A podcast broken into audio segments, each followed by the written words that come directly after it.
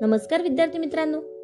ऐकू आनंदे संस्कार गोष्टी या आपल्या उपक्रमात मी कस्तुरी कुलकर्णी तुम्हा सर्वांचं हार्दिक स्वागत करते. आपल्या या उपक्रमात आज आपण गोष्ट क्रमांक तीनशे अकरा ऐकणार आहोत. चला तर मग सुरू करूयात आजची गोष्ट.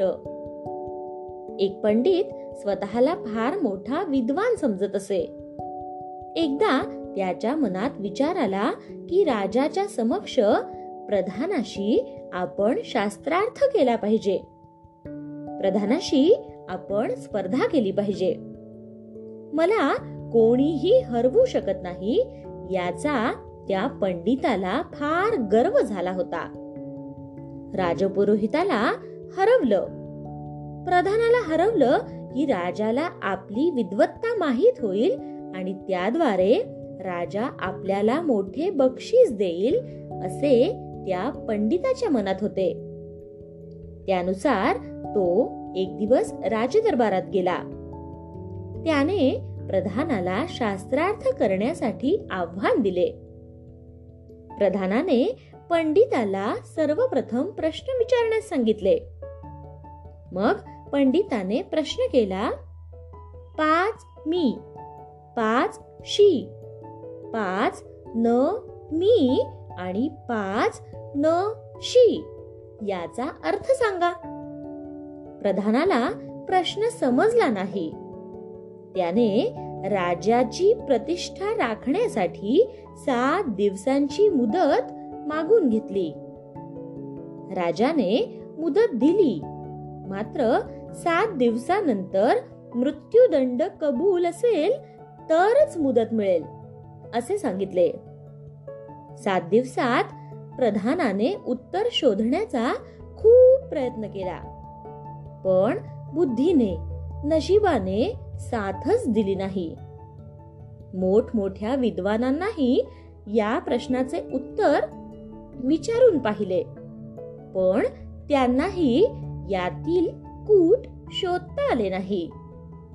मग प्रधानाने विचाराची दिशा सोडून दिली. आता फक्त मृत्यूचा विचार तो करत होता. मृत्यूच्या भीतीने त्याने नगरही सोडून दिले.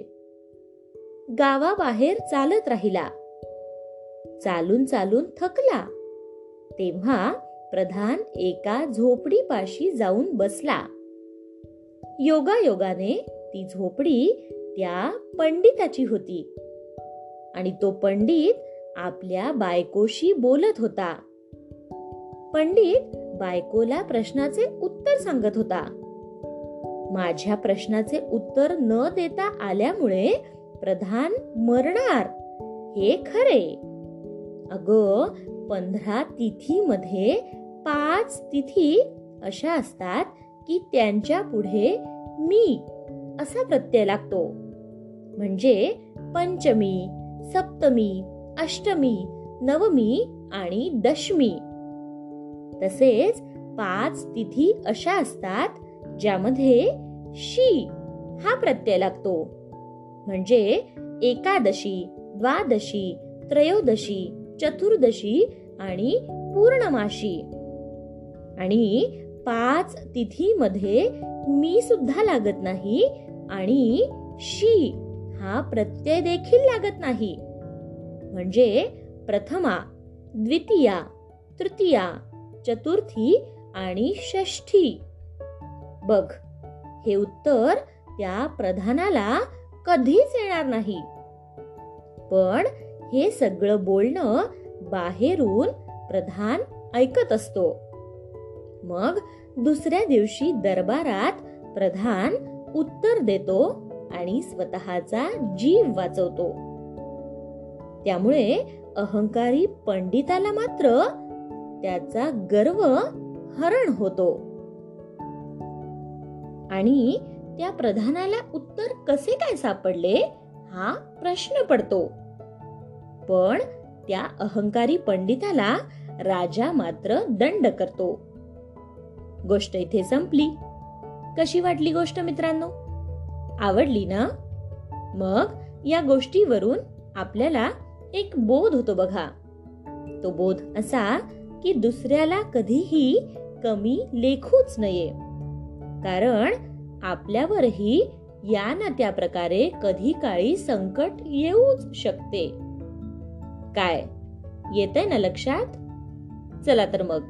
उद्या पुन्हा भेटूयात अशाच एका छानशा गोष्टी सोबत आपल्याच लाडक्या उपक्रमात ज्याचं नाव आहे ऐकू आनंदे संस्कार गोष्टी. तोपर्यंत नमस्कार.